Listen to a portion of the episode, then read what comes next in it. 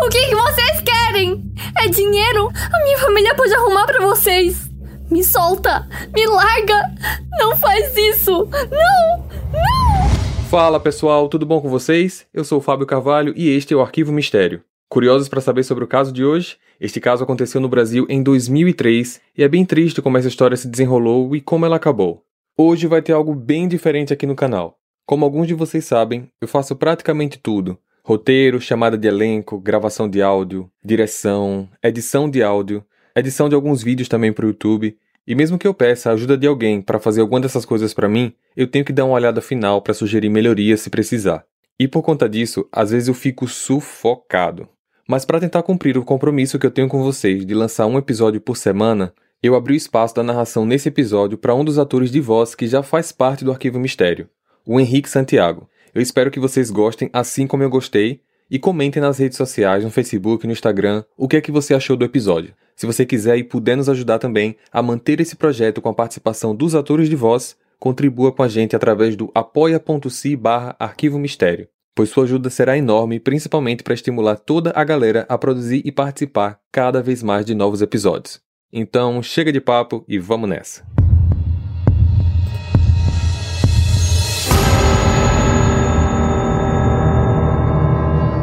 O caso de hoje aconteceu no ano de 2003, em São Paulo.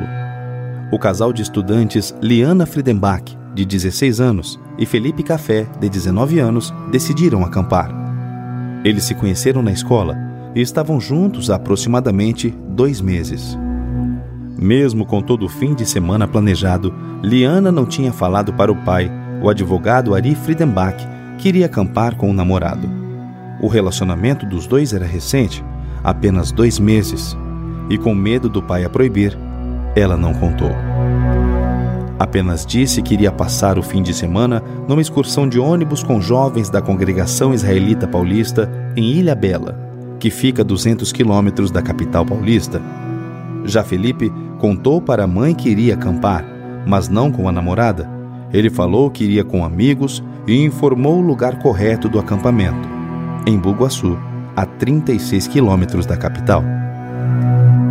Na noite do dia 31 de outubro de 2003, uma sexta-feira, o casal inicia a viagem planejada.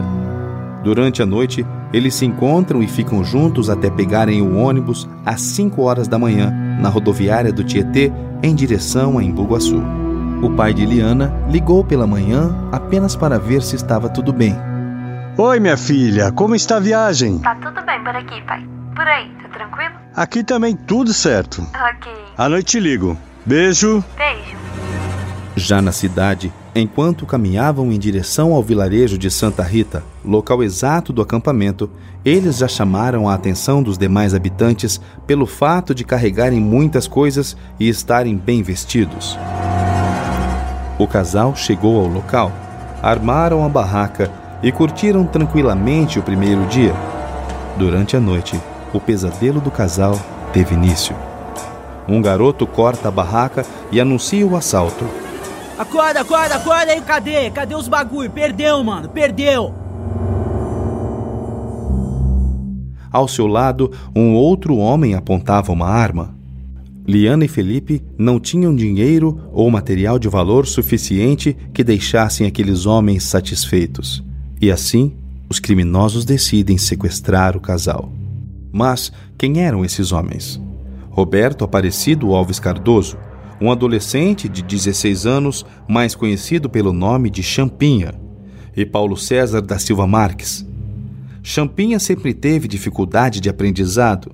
Deixou a escola na quarta série do ensino fundamental. Ele trabalhava como ajudante de caseiro e ganhava 150 reais por mês, que na época era um pouco mais que a metade de um salário mínimo. Gostava de vagar pelo mato, caçar animais, beber, fumar e era bastante conhecido na cidade por sempre se envolver em confusão. Paulo nem morava na cidade. Semanas antes, andando sem destino pela região, parou em uma loja de concertos, pediu emprego e acabou lixando uma geladeira. Como fez um bom serviço, o dono da loja o contratou para pintar sua casa e ele acabou ficando pela área. Esse assalto tinha sido planejado, pois os dois tinham visto Liana e Felipe andando pela cidade, e pelos materiais que carregavam, eles deduziram que o casal iria acampar. Eles levaram menos de um dia para pensar no assalto, e não foi difícil encontrá-los. A cidade era muito pequena.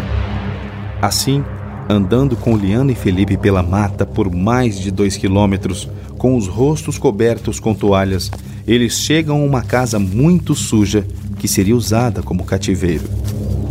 Essa casa pertencia a Antônio Caetano, um caseiro com mais de 50 anos de idade, mas ele não estava no local.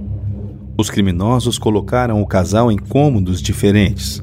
O lugar era altamente insalubre e anti-higiênico. Com medo do que os criminosos poderiam fazer, Liana tentou algo. O que, que vocês querem? É dinheiro? A minha família pode arrumar para vocês. Contudo, os homens tinham outros planos. Me solta! Me larga! Não faz isso! Não! Não! Já na primeira noite, Liana foi estuprada diversas vezes, enquanto Felipe permanecia no outro quarto, preso, sem nada poder fazer. Na manhã seguinte, eles decidem sair com o casal por uma trilha. Paulo segurava Felipe, caminhando bem mais à frente de Champinha, que segurava Liana. Os dois tinham decidido na noite anterior que Felipe não iria servir de nada. O que foi isso? Relaxa, novinha. Mandei liberar teu namoradinho, o cara não vai servir para nada. Paulo fez Felipe ficar de joelhos e com uma espingarda atirou em sua nuca. Após isso, ele foi para São Paulo e deixou Liana em poder de Champinha. Retornando ao cativeiro, Liana foi estuprada novamente. Ela já não expressava mais emoções, se encontrava em completo estado de choque. Em São Paulo, na noite de domingo, o pai de Liana ligava para o celular dela diversas vezes. A ligação não completava e ele acreditou que, pelo fato dela estar na excursão numa região afastada, as conexões móveis poderiam não funcionar muito bem. Ele decidiu então esperar o ônibus retornar de viagem no ponto de encontro da congregação. Contudo, nenhum ônibus chegava. Começando a ficar muito preocupado, Ari liga para uma amiga da sua filha. Aqui é o Ari. Vem cá, onde a Liana tá? Senhorinha, eu acho que ela saiu com o pessoal da igreja. Menina, escuta, a Liana sumiu. Sumiu? O que que tá acontecendo? Ela. Ela foi acampar com o Felipe lá em Bugaçu. Como é que é? Como já estava tarde, Ari pensou que eles tinham perdido o horário do último ônibus e decidiu ele mesmo dirigir até Embu-Guaçu para encontrar o casal. Nessa viagem, Ari chamou um de seus amigos para ir com ele. Chegando lá, eles procuraram o casal pela cidade até as três horas da manhã de segunda-feira, até que eles decidem voltar para São Paulo e registrar um boletim de ocorrência de desaparecimento. Por não achar o casal em lugar nenhum, Ari acionou o COI, Comando de Operações Especiais da Polícia Militar. Ainda no domingo à noite, o dono da casa que estava sendo usada como cativeiro chegou. Antônio da Silva Caetano, acompanhado de um outro homem, Agnaldo Pires. Os dois não faziam ideia do que estava acontecendo, mas Champinha apresenta Liana como sua namorada. Isso aqui é minha mulher. Mas quer saber? Pode fazer o que vocês quiserem com ela. Naquela noite, Liana foi estuprada mais ou menos cinco vezes. Durante a segunda-feira, Champinha decide ir pescar e leva Liana com ele. Por coincidência, seu irmão os encontra, mas com muito medo, Liana não se expressou nem tentou pedir ajuda. Champinha? Quem é essa menina? Minha mulher. Mas o que, que foi? O que você quer? A mãe tá preocupada. Não consegue falar com você faz tempo. Ah, diz pra ela que tô de boa. Entre a madrugada de segunda-feira, dia 3 de novembro, até a quarta-feira, dia 5, o COI conseguiu achar a barraca e os pertences do casal, incluindo o celular de Liana, o que deixou Ari muito preocupado. Por ter bastante influência em São Paulo, ele conseguiu mobilizar a mídia, incluindo a imprensa nacional. Até um helicóptero foi fornecido para que jogassem panfletos com a foto do casal sobre a cidade de Embu-Guaçu. No dia 4 de novembro, terça-feira, uma outra pessoa acaba sendo envolvida no sequestro. Antônio Matias de Barros, um outro conhecido de Champinha. Com toda essa movimentação pela busca do casal, no dia seguinte, quarta-feira, 5 de novembro, Champinha avisa Liana que vai libertá-la. No trajeto pelo matagal, ele de repente, usando uma peixeira, inseriu inúmeros golpes no pescoço, tórax e costas de Liana. Ele deixou o local apenas quando teve a certeza de que ela não estava mais viva. Como Champin era bastante conhecido na cidade por sempre se envolver em confusão, a polícia decide procurá-lo apenas para interrogá-lo. No dia 10 de novembro, ele é encontrado e levado à delegacia. Lá, ele confessa o crime, sem nenhuma demonstração de remorso ou arrependimento. Inclusive, diz à polícia o nome de todos os envolvidos. Conta tudo, em detalhes, e até os leva aos locais dos crimes. No dia 14 de novembro, Paulo César, Antônio Caetano, Agnaldo Pires e Antônio Matias foram presos. No julgamento, eles receberam as seguintes penas: Antônio Matias, seis anos de reclusão e um ano, nove meses e quinze dias de detenção por cárcere privado, favorecimento pessoal e ocultação de arma do crime. Mas aqui vai uma explicação sobre as duas penas. Reclusão é aplicada a condenações mais severas. O regime de cumprimento pode ser fechado, semiaberto ou aberto, e normalmente é cumprida em estabelecimentos de segurança máxima ou média. Detenção é aplicada apenas para condenações mais leves e não admite que o início do cumprimento seja no regime fechado. Agnaldo Pires, 47 anos por estupro. Paulo César, responsável pela morte de Felipe, 110 anos de prisão por homicídio qualificado, estupro, sequestro e cárcere privado. Antônio Caetano da Silva, 124 anos de reclusão pelos diversos estupros que cometeu contra Liana. Champinha, por ter menos de 18 anos, foi direcionado a julgamento pela Vara da Infância e Juventude e não ao tribunal.